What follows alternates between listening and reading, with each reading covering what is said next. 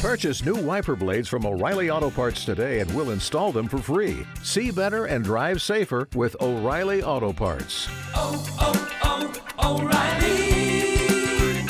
O'Reilly Auto Parts.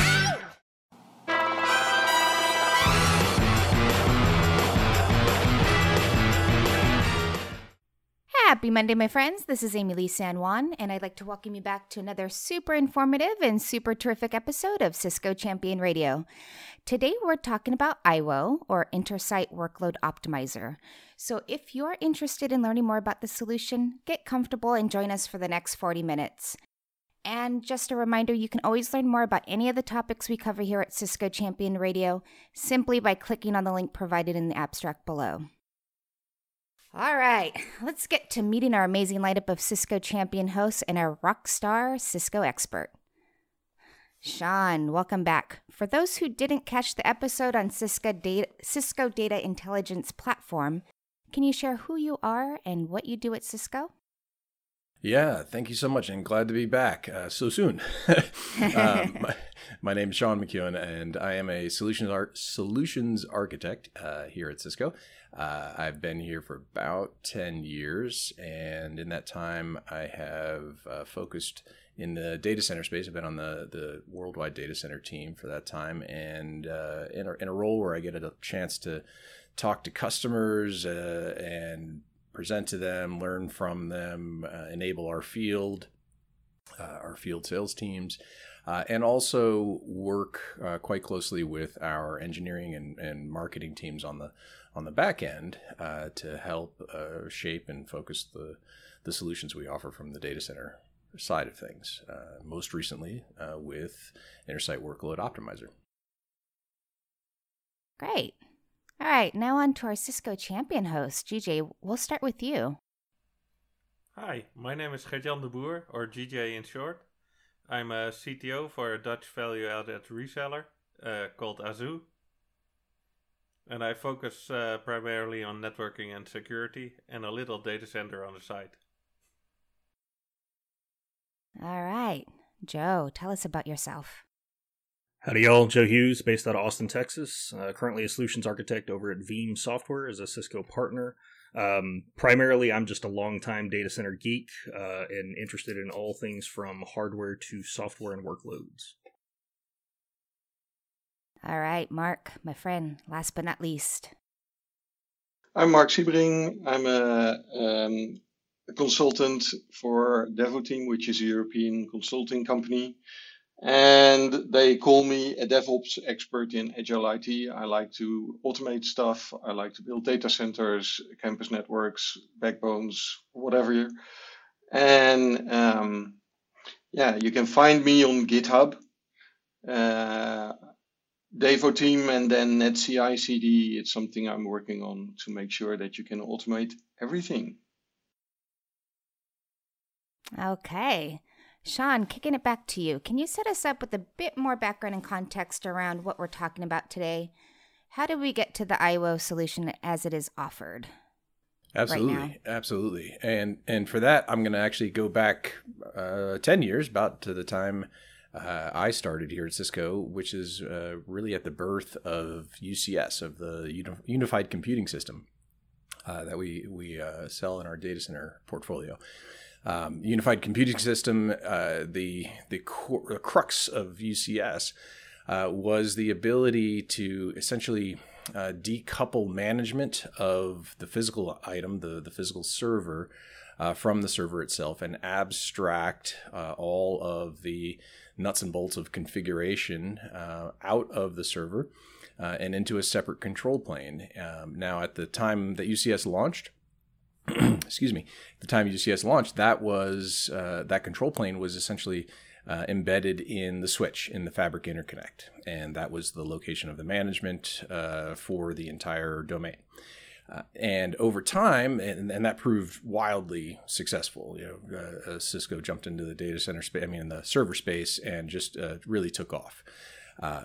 in that time, though, we saw a whole bunch of other changes happening uh, in IT, not the least of which was the heavy move toward cloud. And we saw that trend and saw the power of uh, the the public cloud and the software as a service model.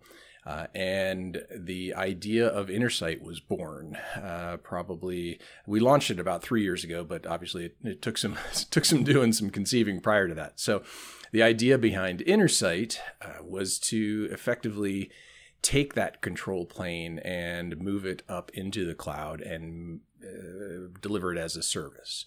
Uh, and there are all kinds of advantages in doing that, uh, not the least of which is centralization of configuration and management, uh, the massive uh, scale available uh, in the public cloud. Intersight is is managing now half a million devices, so you, you know turning on a, another dozen you know on your project or whatever is not going to hurt it. Um, and uh, it provides a, a, central location for uh, security, for uh, you know data center control and uh, visibility across your entire state, wherever it resides.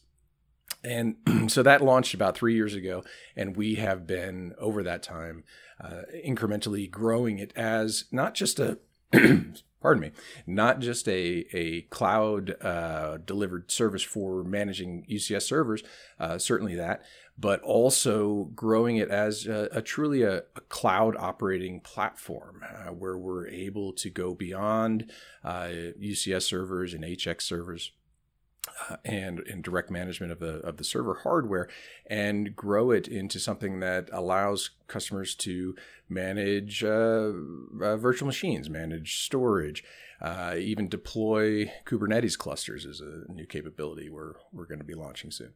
So uh, that evolution occurred uh, more recently, and in about the same time frame as a partnership we developed with a company called Turbonomic. Uh, Turbonomics, a startup that's been around for oh, also about a decade. Uh, and they have this this really uh, amazing technology uh, for uh, application resource management. We'll get into a bit about what exactly that is. Uh, but the idea is basically to provide the workloads, provide the applications the resources they need uh, when they need them without providing them more than they need. Um, and so we've been for the last three years we've been OEMing uh, a, a, their their core product, their um, standalone product that uh, customers run on premises uh, called Turbonomic. Uh, we we called it Cisco Workload Optimization Manager. Um, but uh, in the last few months, what we've uh, launched with with Intersight is essentially that same underlying engine, that same Turbonomic application resource management engine. Uh, but we we Cisco have taken that code and uh, wrapped it, integrated it, and embedded it directly into Intersight. Uh, and now it is uh, essentially now just uh, I, won't say just, but it is now a uh, a feature set of Intersight as opposed to being uh, a separate standalone OEM product. Uh, and that means it is delivered as a service, has the same uh, RBAC, uh, uh, security, um, uh, scalability, which is key, as the rest of Intersight. And we're super excited about it. We launched that in, I think it was the very last day of November of 2020. So that's where we are. Little history lesson.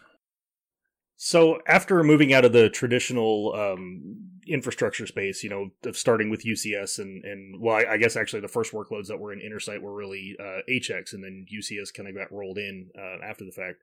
But then having you know coverage for standalone servers, storage servers, um, even things like partner storage arrays, and and all of that covered as the the traditional IT infrastructure that's within data centers now that everybody is considering or, or actively moving workloads to both public cloud and um, you know cloud native applications and, and more containers um, what benefits do customers get that have uh, legacy infrastructure you know or the traditional infrastructure that are also moving to cloud and moving to kubernetes what is what does iwo bring them uh, along with intersight in that instance that's a great question, Joe. Thanks, and and I love the Kubernetes shirt. By the way, it's a good theme for today. for for those uh, uh, on the podcast, you can't see that, but uh, trust me. Um, yeah. So so the idea with IWO, with workload optimization uh, within Intersight, uh, is that we you have a you have a fundamental problem in IT uh, that every every IT organization, every t- IT operations team struggles with, and that is essentially to deliver performant applications uh, to end users at the lowest possible cost. Uh, and on premises, the lowest possible cost essentially means uh, highly utilizing, utilizing as best as possible the the sunk cost of capital expenditures. So basically, driving up utilization on your servers and your storage and your network and so forth as high as possible to get the the best bang for the buck. But doing so safely, doing so in a way that does not hurt performance. In fact, doing so in a way that assures performance. Uh, in the public cloud, it's essentially the same goal, except that in the public cloud, the the infrastructure is, for all intents and purposes, infinite. Right, the, you can't hurt Amazon or Azure. Um, so the goal there is not to consume uh, the resources and, and, and, maximize that. It's impossible. Uh, the goal there is literally to spend as little, uh, you know, dollars per month as possible.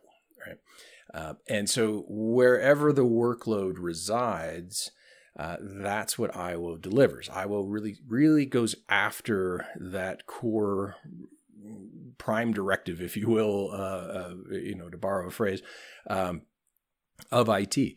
Make sure applications uh, are getting the resources they need when they need them. Uh, and then min- making sure the cost slash optimization uh, cost is minimized or optimization is maximized depending on on where you're running um, and that's it. So does that help when you have to make a choice between uh, reserved resources and on-demand resources and spot resources in cloud providers? Absolutely, yeah. That's a that's a great question. So so uh, just to lay the land there, um, in the public cloud, um, when most most consumption, at least when when folks start in the public cloud, they consume it um, using the the standard on demand pricing, uh, which is pay by the hour. You know, you fire up a, a, VM instance and you get charged for the hour you have it turned on, and then if you turn it off, you stop getting charged. Um, and that is that's that's kind of the the default model in the public cloud. Uh, there is a, a, different consumption option in both Azure and AWS uh, I assume, and, and it's true in, in, in, some of the other clouds as well. Um, and that is uh, to uh, purchase a reserved instance. And a reserved instance is essentially uh, an instance you prepay for on a one year, two year, three year, or so on uh, basis. Uh, and so you're you're basically reserving those resources uh, to, for yourself for your for your own needs and getting a significant discount uh, if you were to calculate it on a on an hourly basis. In doing so, the trick, of course, is that if you don't consume that reserved instance, uh, then you're paying for something uh, that's just sitting there, right? That, it's just it's just uh, burning a hole in your pocket. Um, and so what we see our customers do quite regularly is, you know, they they they look at those two consumption models, um, and then they try to find a way to manage their workloads within within those two models uh, in the in the best way possible, um, and invariably struggle. Um, the the if you if you think about uh, the cloud services, they've got hundreds of different templates for uh, virtual machines, right? So uh, T3 Nano, M5X large, you know, uh, uh, my my my friend Oved always says, you know, like the T3 gluten free, and the you, know, you can't you can't keep up, right? They're they're they're they create new ones every day. Um, and so there's, so there's a few hundred of those. They all have different pricing. They all have different uh, uh, capabilities, like different uh, resources available. Some come with some storage, some have GPUs in them. I mean, it's just it's crazy.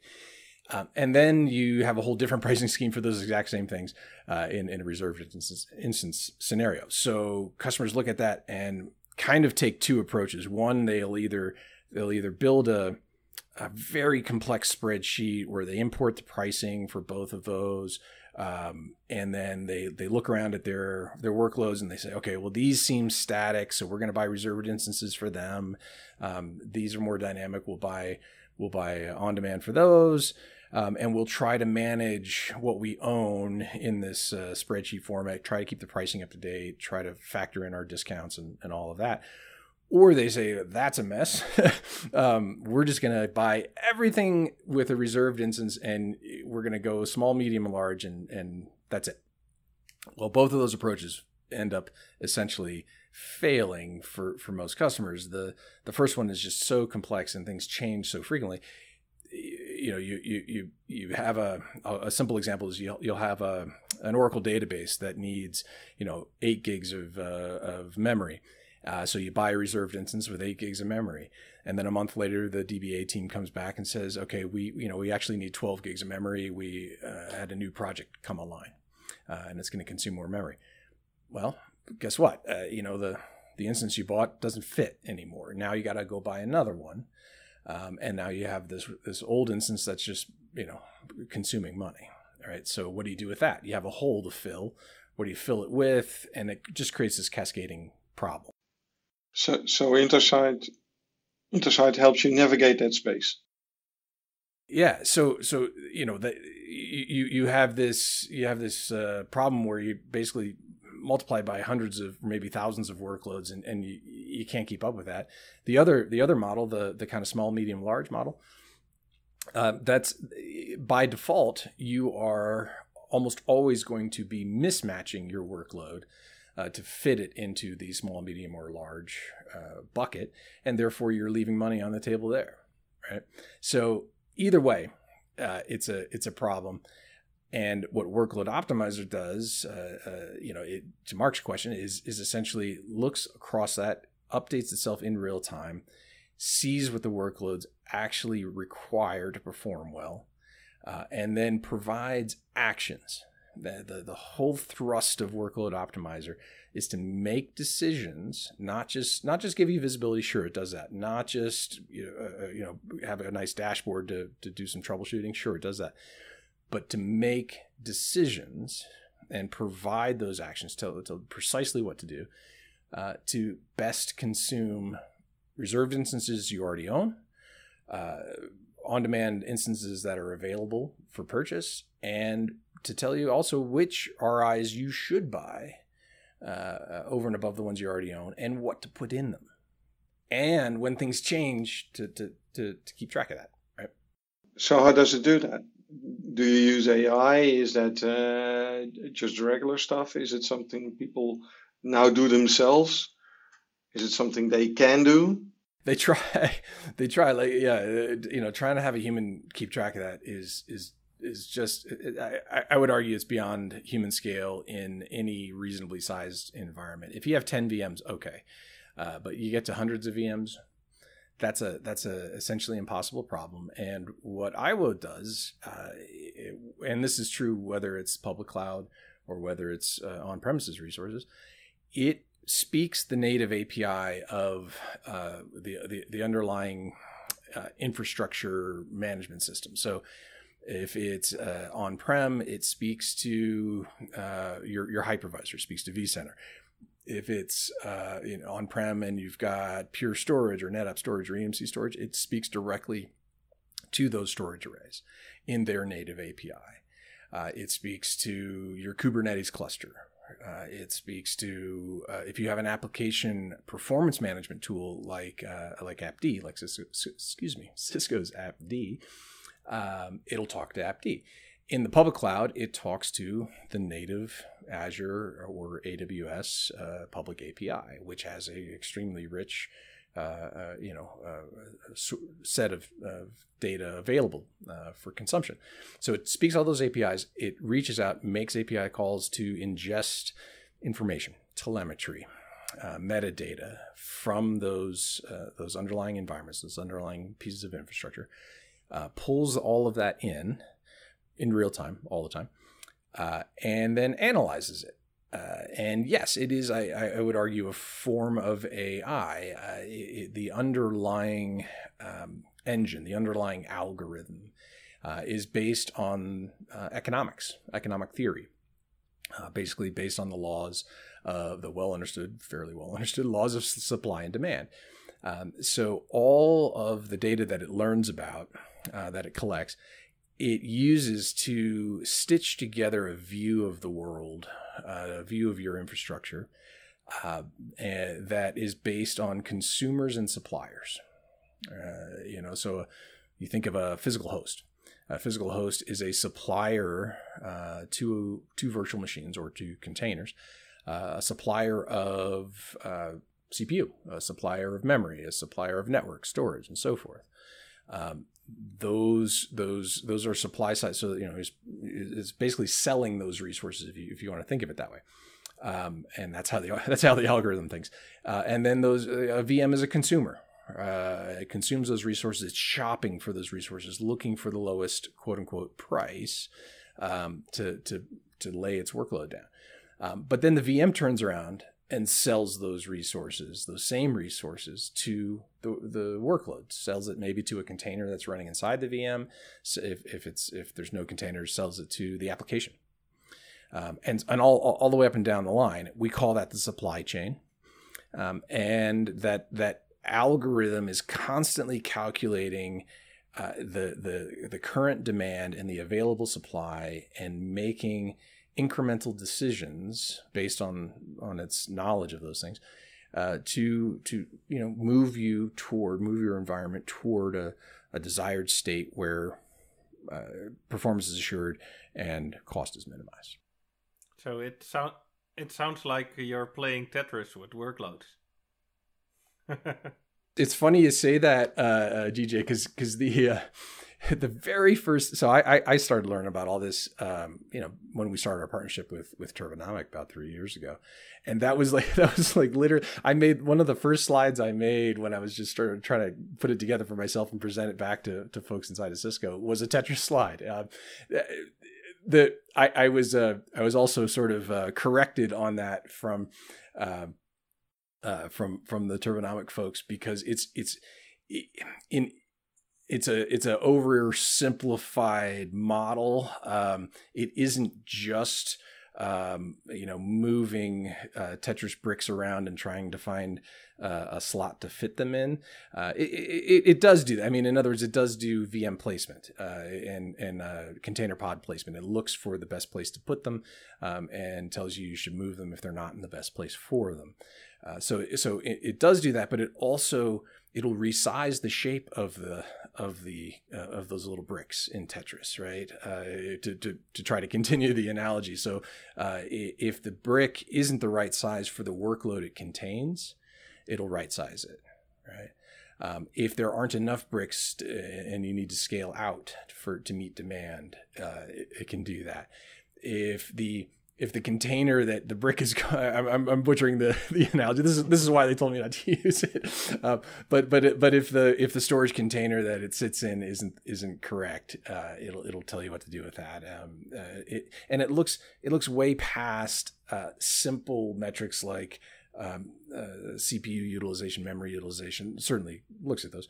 Uh, but goes into um, all I, think there's like 60 different metrics it, it actually uh, accounts for in, in the analysis things like uh, storage IOPS, network bandwidth, uh, ready queue, wait state, um, I, you know, uh, application performance metrics. If you if you have an APM, it'll it'll actually pull in data on application transaction performance. So it'll know if an individual transaction within an application is, uh, uh, experiencing high latency, and if it is, whether that latency problem is a result of an infrastructure issue, uh, which it could deal with, uh, or if it's an application issue, issue which it would say, you know, okay, that's the, the realm of the APM, like like AppD. So basically, it makes your head scale. I mean, doing all this by memory is kind of impossible. It makes your head scale. Uh, yeah, does it do yeah. that better than uh, the tooling they are using now? You know, humans are great, but we're slow and we don't scale, right? Uh, we're, we're, there's only so much you can do with the human brain, and if you if you think about the the kind of traditional model that that most organizations follow. Um, and there's good reasons why why this is is the traditional model. Um, it's one where essentially we we we buy a monitoring tool, uh, we deploy it, uh, we set up a bunch of thresholds for metrics that are proxies for performance, but not actually measuring performance, right? So uh, memory utilization isn't mem- measuring application performance. It's a it's a kind of a crude proxy for that. We know that if memory utilization goes high and stays high, that there might be a problem with application performance, but might not. Uh, high high memory utilization on a on a database is good. You you, you want that. Um, same for CPU utilization, and so on. So so we you know as humans we we try we set thresholds for those those kinds of metrics um, that generate an alert when the when the threshold's crossed, and then we promptly ignore those alerts, right? right? I mean, uh, you know, we, we, we were joking about this the other day. Like, how, how many alerts do you think a typical IT organization ignores? What percentage do they ignore on a on a daily basis? Uh, probably in the you know 80 90 percent range the, the, I, I i've seen it before we've, we've got customers that will buy a fancy monitoring solution turn it on generate a bunch of alerts it creates all this noise and they can't handle it and then they go to another vendor to buy a software solution to suppress those alerts eh, you know, think think about that for a second. Like you're paying one company to generate them and another company to to suppress. I mean, it doesn't. It's it's kind of a broken model, right? And this gets to your your your point, Mark, which is that basically the more of those alerts we generate, the more noise that generates for the human brain, right? Like humans can't keep up with with that scale. Uh, and so more noise, or, or, sorry, more alerts is just more more noise for AI, for an algorithm like uh, what we have with with uh, Intersight Workload Optimizer, and with the scale we have with the cloud to to, to run it, more data uh, actually leads to better decisions. The the the algorithm loves more data. It it, it absorbs it and uh, actually gets smarter, uh, unlike a human when, when when provided all that data. So that leads to different decisions then like yeah. load balancing, but more cramming stuff together so you can turn off systems or uh, and become greener, or well, how does right, that work? Right. Yeah. No. So so like that's a great example. Like like when you when you don't have uh, something a situ you know a, a, solution like this, you're left with approximating uh, uh you know something that seems kind of performance related. So you're left with kind of more of a crude approach. And, and a great example would be you've got um, 10 physical hosts um, and you say, okay, I, I, I can't, you know, I can't, as a human, I can't figure out the exact right decision here for all these workloads that are running on this host. So I'm just going to strive to make sure that CPU utilization is balanced across all 10 hosts. Um, it's not, you know, in any way perfect, but it's at least a start, right? Uh, and I may even set up some automation tools to uh, to try to strive for that goal. But but think about that goal. That goal the, is balance, and balance is not performance. Balance is just balance. You know, uh, sometimes it's performance, sometimes it's not. Um, and even even even if it's uh, leading, even if you've got enough buffer above your your threshold to so so that everything's running at 50% utilization and and you're not suffering a, a performance problem um, now you're underutilized right and so uh, uh, an approach like that will never tell you the right decision. The right decision in that situation may be to take three three of those servers and the workloads that are running on them move those workloads to the other seven in this example um, and then repurpose those three. Because uh, because you know you, you can move those three the workloads on those three servers to the other seven safely uh, still assure performance and so forth. And performance it, it, you know as again balance and performance aren't the same thing. Uh, a performant environment might be lumpy uh, performance a performant environment might have um, you know 90% memory utilization on one host and 25% CPU utilization on, a, on another that might be the right most optimal uh, deployment of your resources. uh, but it's very difficult for a human to to know that. So part of the problem we've had with with traditional infrastructure too, and, and management and monitoring both, is the fact that you know back in the day, especially with virtualization, we got to the point of just trying to look at the virtualized shell that everything was running in, right? We're just looking at the VM, we're looking at the resources of that VM. We quit inspecting into that really to find out what is the actual application. So unless you were doing end user monitoring type of stuff where you were actually doing, you know, tests against the application to see what that performance was, we were just moving around things to say, "Ooh, I don't like this being orange, I want it green, so let me shuffle these things around over here." And yes, either everything is green or it's at least, you know, at the same level of, of orange at 60% across all my hosts, right? We were just trying to shuffle and give ourselves the most amount of headroom before we had all those alerts start filling our inboxes with things like that. Um, whereas, yeah, to your point, you know, eh, having that lumpy environment might be perfectly fine where you have some hosts that are loaded with um, VMs or, or you know containers and other nodes that are pretty static in their performance, right? They they draw in all the resources that they need and they just stay there. You know, that's perfectly fine for your database applications where you want them to have all of their available resources, just ingest them as soon as they boot up, and they have whatever they need when they actually start running queries or actually have uh, have you know traffic passing to them.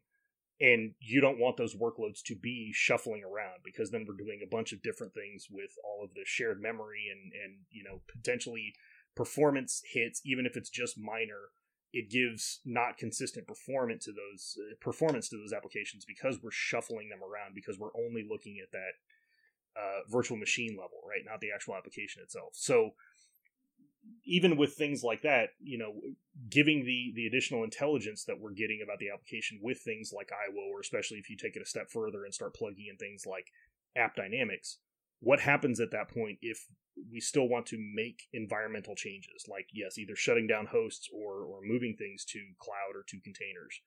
What is what does IWO give us for that? Great question, and uh, there, there's there's two pieces to that. Um, the the first, as you already noted, is that we can see past the black box of the hypervisor or the the the boundary of the container pod uh, with uh, uh, an integration like we have with AppD uh, to go beyond beyond the, the, the kind of external knowledge of the workload and get to the internal knowledge, like actually get down to understanding uh, that there is a web server running inside that container, that it's got a JVM, and when what the heap allocation is to that JVM, and so forth, right? So, so we, we can we can bust through that barrier, um, but uh, to to your to, you know to the larger uh, question there, the uh, and I'm sorry, sorry, what was the oh um, so what do you do if, if we're if if you need to make a change essentially to the environment? Uh, to to that question uh, will provide a uh, a planning engine. Um, and it, it's actually it's actually the same underlying engine. So it's, it's, it's all based on the same thing. Um, the, the the the the kind of cleverness with the planning module uh, is that it allows you to simulate a change. So if you if you think of that underlying economic engine it's basically uh, the known suppliers and known consumers all thrown in together in this uh, big commodities trading marketplace right? Like i, I imagine like the one of those old uh, videos of like the chicago mercantile exchange where everybody's just shouting at each other buy sell right? But that's that's effectively what it is right in, in real time with real resources. But the the software allows you uh, in a in a uh, sort of sandbox mode to say, okay, uh, let's take the real world and let's uh, modify it. Let's let's uh, adjust the supply or adjust the demand or both, um, and see what results would pop out if we made those changes. So if I decommissioned, you know, five hosts, um, changing, of course, the supply what does that do to my environment? What decisions would the the software make, um, and what changes would I have to make a, uh, as a result uh, to account for that change in supply? What if I deployed 20 new uh, virtual machines of different sizes? Again, could could I absorb that with the existing infrastructure, uh, or would I have to move things around? Would I have to write? So you know, what's the or would I have to purchase uh, some additional capacity, right? Storage, server, whatever Um, or if I took these workloads that are sitting here uh, running on prem and I wanted to move them to the public cloud, um, what would that cost me if I just did a lift and shift as is, you know, same same size, same everything?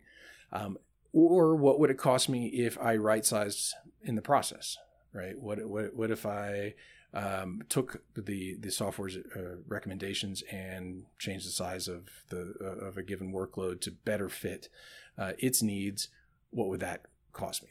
And what if I brought my license al- licenses for uh, SQL Server along with me, like if I, rather than purchasing them from the cloud? You know, how much would that save me? So, so you can become uh, proactive.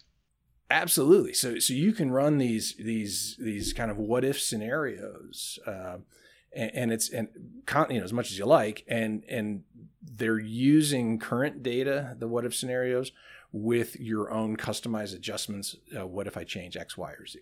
Right. And and then you, and you get actions again. You get you get specific actions that that fall out, uh, you know, to to tell you where to go and what to do. Actions, by the way, in the in the main uh, one thing I didn't know, those actions in most cases, those actions are automatable. Uh, so so in in the in the normal day to day operations of the of the software, um, if you have uh, you can you can and it's always opt in. It'll never do it unless you you opt in.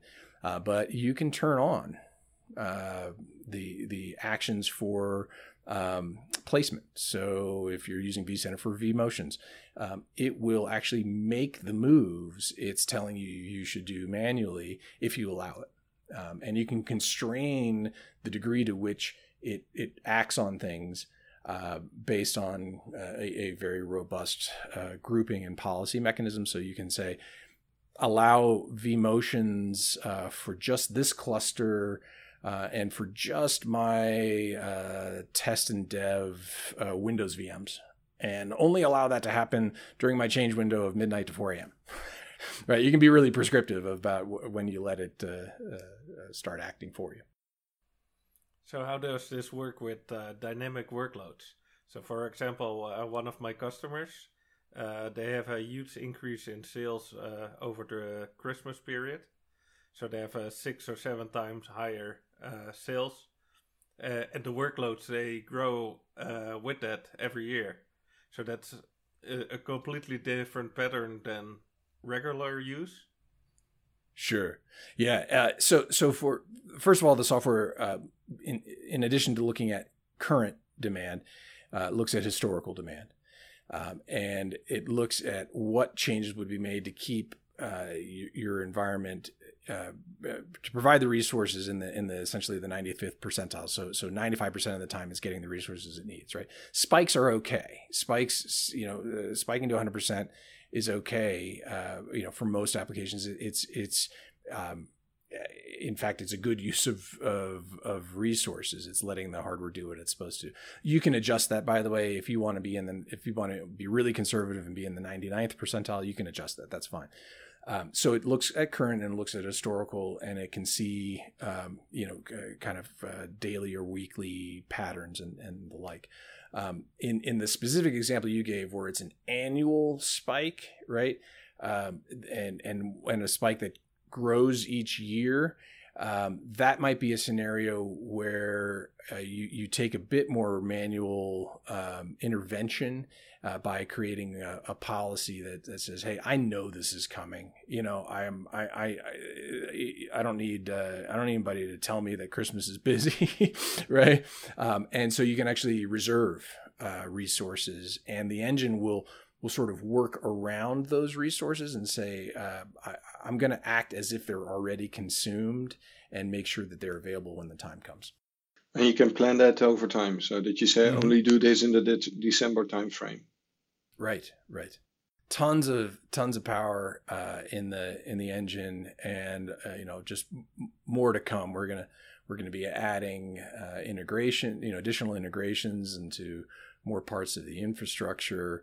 Uh, we're going to integrate it more tightly into Intersight itself. Um, it, it, you're going to. It, it's just. I'm I'm super excited about the possibilities there. I mean, you think about the power of Intersight, you know, on its own, uh, and its data lake and its integration with TAC and and recommendation engines and and the the uh, security engine, all, all the back end stuff that Intersight brings to the table, and the potential there for what we can do now that we have, have IWO uh, also running out of that same cloud. Uh, it's it's a it's a it's a good looking future. I'm pretty excited for it. But what does the future look like? I mean, we're all going away from uh, VMs. My 24 year old colleagues uh, ask me like, "What's a VM?" and somebody else says, "Oh, it's a container with too much overhead." uh, what about how that works with Kubernetes and containers? And does it yeah. then do management yeah. of containers, or what? What do we expect there? Yeah, absolutely, absolutely. Yeah, it's funny. It's just like you almost for for those that have grown up in the in the cloud native world, public cloud containerized world, you almost have to have like a a birds and bees discussion about like physical hardware like you know that stuff runs somewhere right? Like there there, there is there is a, a, there there a physical there there. But yeah uh, I, i'm just teasing. The the the um, the software absolutely integrates uh, with kubernetes. Um, it uh, essentially uh, speaks to kubernetes uh, uh, through a, a, a command through an api from a container that runs inside the cluster um, it's it's like it's the one place. Everything we do is agentless. It's the one place uh, where if you squint, it sort of looks like an agent. Basically, you deploy uh, a, a uh, container pod inside your Kubernetes cluster uh, that can speak to the, the Kubernetes controller um, and relay that information to uh, to the workload optimizer. But um, effectively uh, that allows us to uh, you know essentially enhance the behavior of uh, the Kubernetes scheduler, excuse me, scheduler, the native Kubernetes scheduler. So, um, an example might be um, if you have if you have a new pod to deploy uh, in a Kubernetes cluster, uh, and it's a, it's got ten containers in the pod, and it has a certain amount of requirements, and it's manifest for CPU memory and so forth um, uh, the Kubernetes scheduler takes a look at that, uh, looks at the resource request, looks around the cluster at the the nodes, and says, okay, where where who can satisfy this request? You know, which node can satisfy this request? And if a node can satisfy it, that's where it goes. It doesn't really think any uh, more deeply than that.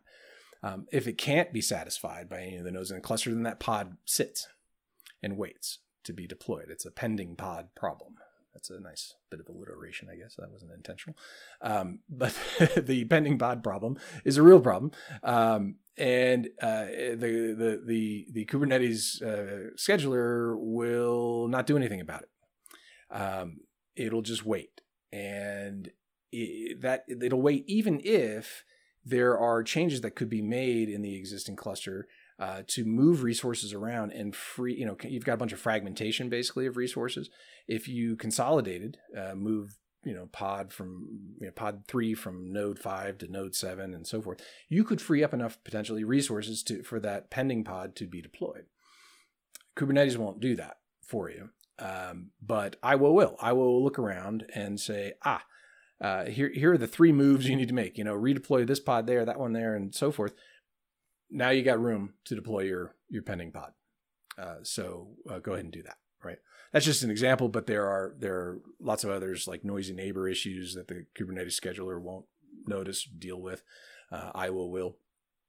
Um, and and so we already we already do all that today, and we're gonna uh, uh, add functionality in there as we go over time for uh, support for things like Terraform and, and so forth. So um, yeah, pretty cool, pretty good feature.